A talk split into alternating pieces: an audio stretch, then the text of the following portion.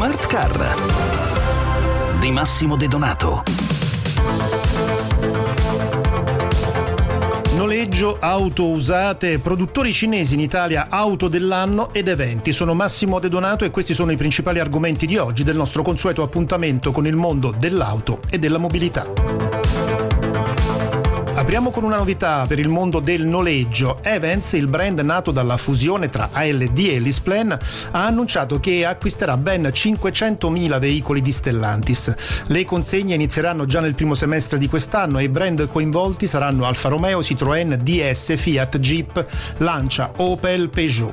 I segmenti poi saranno molteplici, si passerà infatti dalle city car ai S U V, passando per furgoni e minivan. Chiaramente saranno disponibili anche veicoli cento per cento elettrici.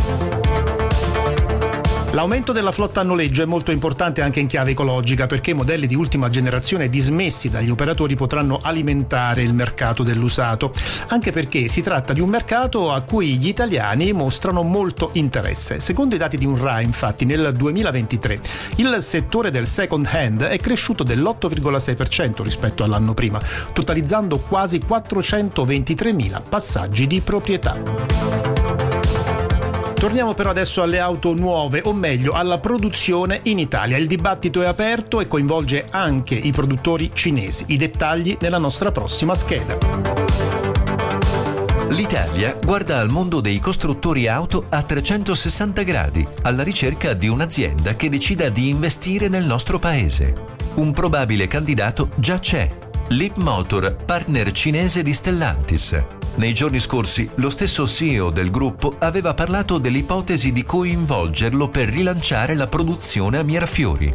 Nelle ultime ore è emersa tra interviste smentite anche l'ipotesi B Y D, che però ha già annunciato un suo investimento in Ungheria.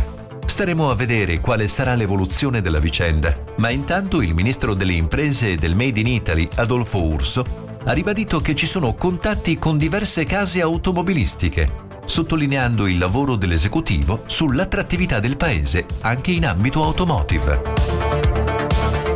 Passiamo ora a notizie di prodotto. Renault Scenic E-Tech Electric si è aggiudicata il premio Car of the Year duemilaventiquattro. Ciao, per il terzo anno consecutivo, dunque, a portarsi a casa l'ambito riconoscimento è una vettura a batteria, dopo l'affermazione di Kia E V sei e Jeep Avenger. Per questa edizione si fermano al secondo e terzo posto rispettivamente la B M W Serie cinque e la Peugeot tremilaotto. Seguono la Kia E V nove e Volvo X trenta.